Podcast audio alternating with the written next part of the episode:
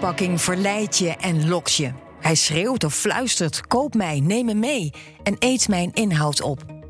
En een goede voedselverpakking zorgt ervoor dat eten vers en lekker blijft. Maar al dit moois heeft ook een keerzijde. Want na gebruik belanden ze vaak in de almaar groeiende plastic soep. Met een enorme impact op mens, dier en milieu. In deze aflevering van Voeding van Morgen kijken we naar voedselverpakkingen van de toekomst. Lukt het de plastic sector een oplossing te vinden voor het afvalprobleem? 70% van alle verpakkingen worden ingezet voor voedingsmiddelen. Dus we, we zullen toch ja, iets moeten vinden om dat plastic weer in te mogen zetten voor voedingsmiddelen. Want anders krijg je die keten natuurlijk nooit gesloten. En welke offers vraagt dat van de consument? Ja, precies. Want ik weet niet hoe het in jouw kliko eruit ziet... maar die van mij zit bijna elke week helemaal vol met alleen maar plastic. De, nou, wij, bij ons wordt dat in een gele zak opgehaald. Dus bij ons is dat uh, gescheiden. Uh, en inderdaad, plastic heeft een hele grote vlucht genomen. Ja. En dat is natuurlijk ook niet voor niks. Dat is ook de verdienste van het materiaal. Het heeft heel veel goede eigenschappen. We kijken naar de kansen en de hobbels op weg naar 100% recyclebare voedselverpakkingen. Deze podcast wordt mede mogelijk gemaakt door Unilever. Mijn naam is Maud Schreurs. Laten we even beginnen met een potje oud-Hollands doemdenken. Het is 2050. Het leven in oceanen is uitgestorven, gestikt in massa's plastic soep. Onze voedselketen is vervuild door al dat plastic. En ondertussen reiken de plastic bergen tot de hemel. Of ziet de toekomst er zonniger uit? Is de plastic soep in 2050 een vage schim uit het verleden? En heeft het folietje om je komkommer tegen die tijd het eeuwige leven? Om te ontdekken welk scenario nou echt realistisch is, beginnen we in het hier en nu. Wat is op dit moment de holy grail voor de verpakkingsindustrie? Iedereen is eigenlijk op zoek eh, naar een oplossing voor het end of life in mooi Engels van plastics. En dus hoe kunnen we na het gebruik van plastics ervoor zorgen dat die materialen ook weer terugkomen in de keten? Uh, met eenzelfde kwaliteit als dat ze hadden toen we ze voor de eerste keer maakten. Dat is denk ik toch echt wel de, de holy grail. Ja, want het plastic probleem is eigenlijk wel een van de grotere problemen in de wereld, hè? Dat is een, uh, een groot probleem, Ja. uh, samen met het, het klimaatprobleem en andere. En ja, het is denk ik erg belangrijk dat we als industrie dat onder ogen zien en daar ook proberen mede een oplossing voor te bieden. Ja. Dat zegt Mark Vester. Hij is Global Leader Circular Economy bij SABIC, een petrochemisch bedrijf met fabrieken over de hele wereld. Mark probeert de plastic-industrie een stuk circulairder te maken. Daarover straks meer, want ik stelde de vraag over de holy grail van de verpakkingsindustrie ook aan Roland en Klooster. Wat je momenteel heel veel proeft is een soort zoektocht naar de ideale verpakking vanuit duurzaamheidsperspectief. Als ik kijk naar de vragen die we de laatste, ja, zeg maar het laatste jaar binnenkrijgen, is, is de grootste vraag is eigenlijk van wij willen van ons plastic af en wij willen duurzaam. Roland is ontwerper en adviseur op gebied van verpakkingen. Hij is deeltijd verbonden aan de Universiteit Twente, waar hij een leerstoel Packaging Design en Management heeft. En hij werkt bij Plato Product Consultants. Wij helpen vooral bedrijven in het maken van keuzes. We noemen dat structural packaging design. Wij houden ons vooral bezig met materiaalkeuzes en alles wat daar eigenlijk mee verbonden is. Dan moet je denken aan gebruiksgemak, uh, gedrag op verpakkingslijnen, ook hoe het eruit ziet, hoe het overkomt, of het past bij uh, de productgroep, uh, Ja. qua beeldtaal en dat soort zaken. Even een leuk weetje tussendoor. Je kende Roland hiervoor misschien nog niet, maar één van zijn vindingen waarschijnlijk wel. Het deksel niet open krijgen is niet zo mooi. Maar na jaren van geploeter is er een deksel dat je deksels makkelijk open krijgt. Het 1-2 open deksel. Van dat bekende groente in potten en blikkenmerk. In tegenstelling tot deze groente is voedsel meestal verpakt in plastic. Industrie en consument kunnen niet zonder. Want, legt Mark uit, En Plastic is een heel goed materiaal om dat te doen, omdat het eh, licht is. Hè, dus bij het transport eh, verbruikt het weinig eh, energie. Eh, maar daarnaast is het ook uitermate geschikt om daar verpakkingen van te maken die ervoor zorgen dat het voedsel ook lang houdbaar blijft. En verspilling van voedsel, dat is natuurlijk een, eh, een doodzonde. Dus de kosten eh, om daar een verpakking voor te maken, ja, die, die wegen eh, ruimschoots op tegen het voordeel wat je behaalt door eh, de langere levensduur van, eh, van voedsel. van de totale impact die voedsel heeft op ons milieu komt 10% door voedselverpakkingen en maar liefst 15% door voedselverspilling, becijferde Stichting Milieu Centraal. Maar naast nuttig is plastic ook gewoon heel erg makkelijk, vertelt Roland. Nou ja, kijk, moeten we van ons plastic af? Ehm, dat kan alleen maar als we echt anders gaan leven. Dan moeten we terug naar de jaren 50, 60 van de vorige eeuw. Dan moet je weer zelf gaan wekken en je moet weer je boontjes gaan in de Keulse pot gaan stoppen en weet ik veel allemaal. Dan kan je daar vanaf. Dat is een beetje het probleem. Want het, heeft ons zoveel gemak opgeleverd. Denk aan, aan uh, half voorbereid eten, gewassen, hygiënisch gereinigd. Heel veel van die producten, nou denk aan verse sla. Je, je pakt zo'n zak, je trekt hem open en je gooit er wat bij en je bent klaar. En dat is een, een, stukje tijdwinst in de keuken. Het is gemak, het is gezond, het is hygiënisch en goed voorbereid. Ja. En stel dat je één of twee kroppen hebt, dan moet je iedere dag moet je daar weer de buitenkant van afgooien. Dus je gooit veel meer uh, voedsel weg. Dat is natuurlijk een heel ander vraagstuk. Ja. Uh, andere kant op, willen we dit onze levensstijl vasthouden met, met dat niveau van welvaart, dan zullen we moeten zorgen dat het beter in de recycleketen past, beter gesorteerd wordt en beter opnieuw in te zetten is. Ja, daarvoor worden nu de eerste stappen gezet. Want een deel van de plastic voedselverpakkingen wordt niet gerecycled, maar belandt als zwerfvuil op straat of wordt verbrand. Hoe komt dat? De plastic-industrie heeft zich eigenlijk, je, je kan bijna zeggen, in 50 jaar ontwikkeld tot een ongelooflijk efficiënte industrie, industrie die met ontzettend weinig grondstoffen ontzettend veel kan bereiken.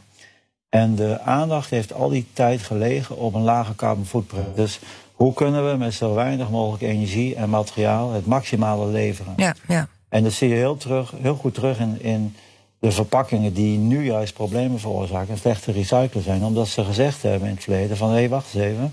Die functie kunnen we door dat laagje laten oplossen. Dan heb ik de beste oplossing. Dan gebruik ik dit voor die laag, dat voor die laag. Dus ik kan een laag maken voor de glans, voor het bedrukken, voor de vocht- en de zuurstofbarrières, voor het sealen, voor de stijfheid en sterkte. En dan heb ik de optimale combinatie. En nu zitten we zo ineens met het probleem wat we zien. Begonnen met plastic soep, uh, microplastics komt er overheen.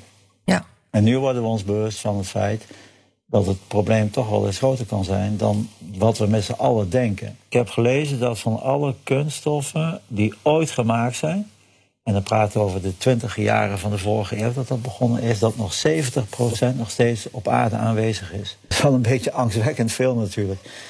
Uh, dus ja, we moeten er iets aan doen. Tegelijkertijd moeten we die carbon footprint in de gaten houden. Want juist die complexe verpakkingen uit vele verschillende materialen, die zijn lastig om te recyclen. En dan is er nog die andere kant. Gerecycled materiaal kan niet zomaar opnieuw worden ingezet als voedselverpakking. Omdat eigenlijk de techniek daar nog niet helemaal uh, rijp voor is. Je kunt je voorstellen dat als plastic gebruikt is in, uh, in voedselverpakkingen, maar soms ook voor het verpakken van uh, andere materialen als, als olie of eh, wasmiddelen. Mhm. Eh, en het dan vervolgens terugkomt uh, als gerecycled plastic. Dan moet je natuurlijk wel zeker weten dat het veilig voor gebruikers, dat het veilig is voor de consument.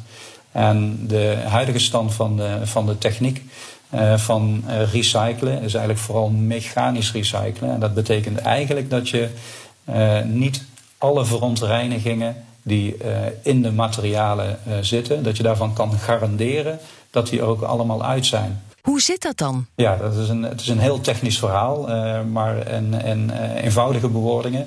Als je mechanisch recyclen van, uh, van flessen of doppen of verpakkingen, dat doe je eigenlijk door het te vermalen, mm -hmm. te wassen eventueel ook nog te sorteren. En dan weer opnieuw uh, korreltjes ervan te maken. Ja, dan krijg je weer die kleine, recyclen. Ja, dan krijg je weer die kleine plastic stukjes dus. ja, precies. De basismaterialen -huh. krijg je dan eigenlijk, ja. eigenlijk weer. Maar dat betekent dat de, de, plastics nog wel voor een deel door elkaar kunnen zitten... en er ook nog verontreinigingen in kunnen zitten. En laat Mark nou aan een oplossing voor dat probleem werken. Trouwe luisteraars herinneren zich misschien Rob Verhagen directeur duurzaamheid bij Oerlemans Packaging. Gevraagd naar de oplossing voor het plasticprobleem, vertelde hij dit. Maar ik denk de grote klapper gaan we krijgen als we straks ook chemisch recyclaat in kunnen zetten. En wat is chemisch recyclaat? Nou, wat je nou, als je nu complexe kunststof hebt, bijvoorbeeld waarbij er twee soorten kunststof tegen elkaar geplakt zijn, dus waardoor ze een betere barrière-eigenschap krijgen, dan zijn die niet zo goed mechanisch te recycleren. Maar die zou ik wel weer eh, eigenlijk terug kunnen brengen naar de originele moleculen. Aha. Uh, en, dat, uh, en dat doe je dan bijvoorbeeld door pyrolyse. Uh, ik kan het gasification, hè, vergassing kun je toepassen. stolvolyse wordt veel gebruikt voor, voor piepschuim. En ze zijn er een heel scala aan chemische processen die je kunt gebruiken om eigenlijk die kunststof, kunststof weer terug te brengen tot de eer, eh, originele moleculen. Zodat je die weer voedselveilig in kunt zetten en allerlei toepassingen. En, en wat houdt je tegen nou om dit op grote schaal te doen? Nou, wat we nu zien is dat de eerste partijen chemisch recyclaten inmiddels beschikbaar zijn. En dat is fantastisch en de, dat werkt hartstikke mooi. En we zien ook dat de, dat de eigenschappen heel erg goed zijn. Alleen er moet nog ja, heel veel uh, capaciteit bijgebouwd worden in Nederland. En dat is dus precies waar Mark zich mee bezighoudt. Ja, wij hebben inderdaad op dit moment een fabriek in aanbouw om, uh, om dat te doen. Dat is een ja. pyrolysefabriek.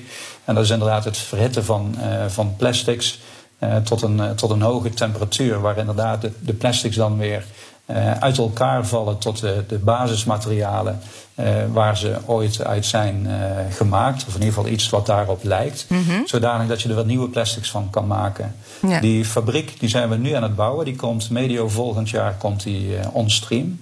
En die zal zo'n 20.000 ton aan plastic afval herverwerken tot uh, nieuwe plastic uh, materialen. We hebben ook de ambitie om richting 2025, 2026 naar enkele honderdduizenden uh, tonnen te gaan. En dan begint het aan te tikken. En uiteindelijk zijn we daar als SEBIC niet alleen mee bezig, daar zijn we als industrie mee bezig. En um, we moeten dus naar, naar veel grotere volumes toe. Ja. want het grote voordeel hiervan is natuurlijk dat je weer plastics krijgt van dezelfde kwaliteit en dezelfde eigenschappen als op dit moment uit fossiele grondstoffen worden Ja, het gemaakt. nieuwe plastic wat je bedoelt, ja. Mark, ik wil toch nog even weten hoe dat proces van pyrolyse precies werkt. Jullie verhitten het plastic dus tot er een pyrolyseolie ontstaat. En dat lijkt een beetje op uh, nafta. En nafta is een, een, een component die in aardolie zit en die gebruikt wordt om uh, plastics van te maken. Dus je maakt eigenlijk weer de bouwsteen van nieuwe plastics. Ja, je gaat dan weer terug naar de basis. Maar, um, naar de fietsstok. Ja, precies. Maar is dat, is dat wel duurzaam of milieuvriendelijk wat jullie doen? Ja, dat is een hele belangrijke vraag. Uh, de footprint van, uh, van recyclen. Uh, die moet natuurlijk beter zijn dan die van, van nieuwe plastics en van alternatieven. En dat, dat is ze ook. plastics in zijn algemeenheid hebben een, een gunstige footprint, omdat je er maar zo weinig van nodig hebt en het een heel licht en, en duurzaam materiaal is. En ook in het geval van chemisch recyclen ten opzichte van het alternatief levert het een besparing op van zo'n 2 kilogram aan CO2 voor iedere kilogram aan plastics die je via die route maakt. En dat is dan gemeten ten opzichte van de fossiele route. Ja, maar toch blijkt uit Amerikaans onderzoek dat pyrolyse, dat proces, heel veel energie kost en er komen toch schadelijke stoffen vrij.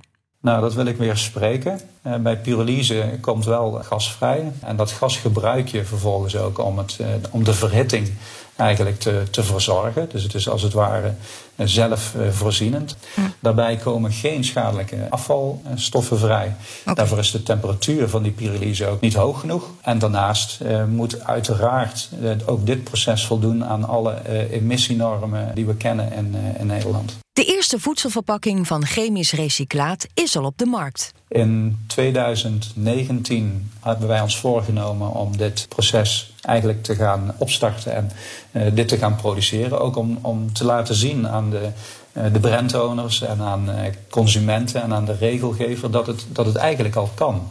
En toen we daar de eerste keer over spraken met Unilever was dat in januari 2019.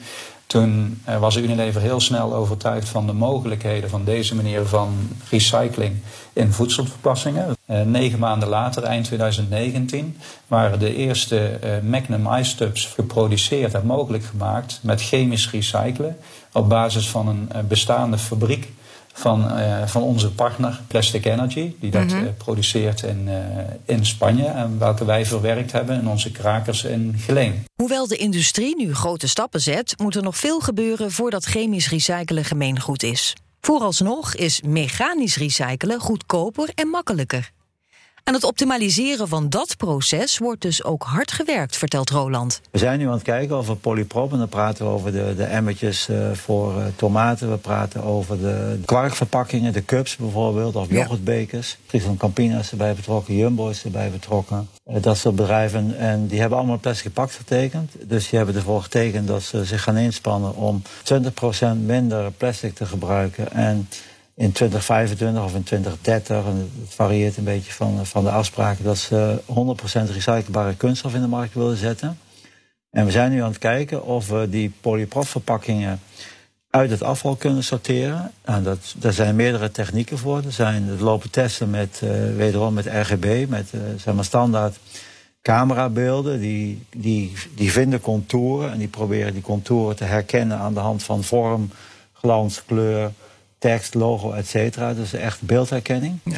En die proberen ze, daarna worden ze met lucht worden ze uit uh, de stroom geschoten. Dan kunnen we wat schoner sorteren. En we zijn bezig met systemen die met uh, uh, markentechnieken of watermerktechnieken werken. Er worden eigenlijk voor het oog bijna niet zichtbare patronen van puntjes in het materiaal gezet. Mm -hmm. Eigenlijk kleine, uh, kleine cirkeltjes. En met bepaald licht zijn die goed te herkennen en die schiet dan die verpakkingen eruit. En er is een nationaal testcentrum circulaire plastics in Heerenveen, waar dit soort, ja, zeg maar even wat verdergaande uh, onderzoekstrajecten uh, opgestart worden om te kijken wat kunnen we met dat plastic afval nog veel meer dan wat we er nu mee doen. En ja, daar hopen we natuurlijk meer, uh, meer hogere recyclepercentages mee te bereiken, ook voor voedsel.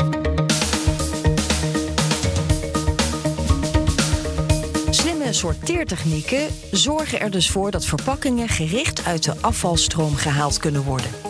Hoe realistisch is dat idee eigenlijk van die 100% recyclebare kunststoffen waar Roland het net over had? Ik denk dat we daar een heel eind uh, kunnen komen.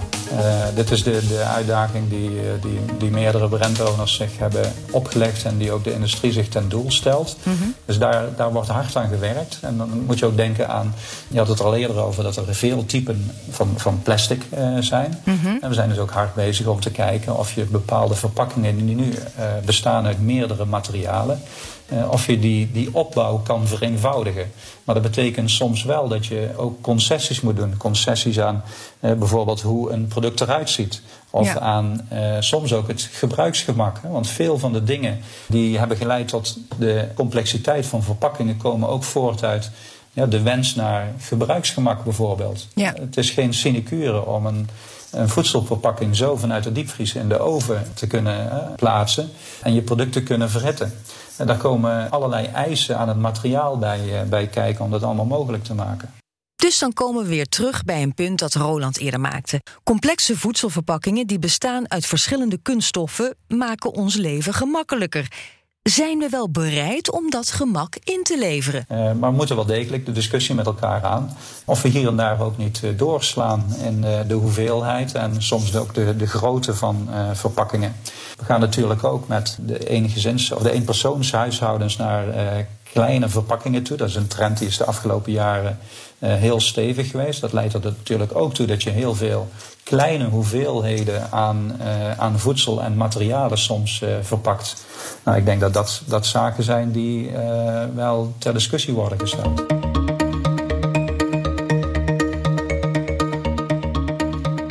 Chemisch recyclen, slimmere sorteertechnieken, verpakkingen die ontworpen zijn voor het recycleproces. Allemaal stappen richting een oplossing voor het plasticprobleem. Ik kijk met Roland en Mark naar de toekomst. Het jaar 2050. Hoe staan we er dan voor en hoe zien voedselverpakkingen er tegen die tijd uit? Moeten we uitgaan van het doemscenario of is er juist hoop? Ik denk dat we dan heel veel stappen hebben gezet. En dat dan uh, de, de route van plastic afval naar uh, nieuwe materialen ver is doorontwikkeld. Dat de schaalgrootte is toegenomen. Dat de, de kosten uh, lager zijn. En dat we dat helemaal eigenlijk onder de knie hebben. Hoe ziet dan de voedselverpakking eruit in dat jaar, denk je? Ik denk dat daar nog steeds plastic in gebruikt wordt en zijn, zijn plaats in heeft. Uh, ook al omdat we het, het probleem, wat we op dit moment zien met plastic, is niet het materiaal zelf. Het is niet het, uh, het materiaal in de gebruiksfase. Het is het einde levensduurverhaal van plastic wat we dan hebben opgelost. Dus uh, wellicht zullen we ook meer refill en reuse mogelijkheden hebben tegen die tijd. maar ik zie daar nog steeds een hele grote rol voor plastics. We denken ook dat de, de vraag wereldwijd naar plastics om die reden ook zal blijven groeien. Maar dat de groei wel steeds meer en misschien wel uh, op enig moment alleen nog maar zal bestaan uit uh, circulaire oplossingen die nog, uh, die nog verder groeien. Als we nu een stapje naar, naar 2050 maken, dus over 30 jaar, hoe ziet een voedselverpakking er dan uit, denk je? Want dan hebben ze, we hebben nu dus 30 jaar de tijd om allerlei dingen te ontwikkelen. Hoe ziet het er dan uit? Wat we bijvoorbeeld zien is kleurstoffen gemaakt uit natuurlijke producten. Denk aan bijvoorbeeld de kleurstof van rode kool. Die verkleurt onder invloed van bepaalde omstandigheden. En die zit in een materiaal. Kost relatief weinig en die toont ons of dat product nog goed is. Door bijvoorbeeld een zuurgraad die, eh, die die stof aantoont. We zien materialen die heel goed in een stroom passen. Die goed herkend worden met diverse sorteertechnieken en in de goede bak terechtkomen. En op een veel hoogwaardiger niveau gerecycled kunnen worden. We zien een minder schreeuwerig uiterlijk, omdat het verhaal achter verpakkingen het heel goed doet. Nou, misschien zien we zelfs verandering in kleuren. Dat we de meest agressieve kleuren, uh, die we nu nog niet of die nog niet biologisch herbreekbaar te maken zijn, dat die vervangen zijn. En plastic? We hebben nog heel veel plastic, alleen dan is het veel meer in een monostroom ingericht die uh, heel goed recyclebaar is. Optimisme bij Mark en Roland dus. Voor consumenten zit er tot die tijd niks anders op dan braaf afval scheiden, als dat in jouw gemeente zo gaat. En als je echt fanatiek bent, dan zoek je nu alvast uit hoe dat wekken ook alweer in zijn werk ging. Je luisterde naar Voeding van Morgen, een podcast over de toekomst van ons eten. Zin om verder te luisteren? Op bnr.nl, de BNR-app of je favoriete podcastplayer vind je nog veel meer afleveringen. Tot de volgende.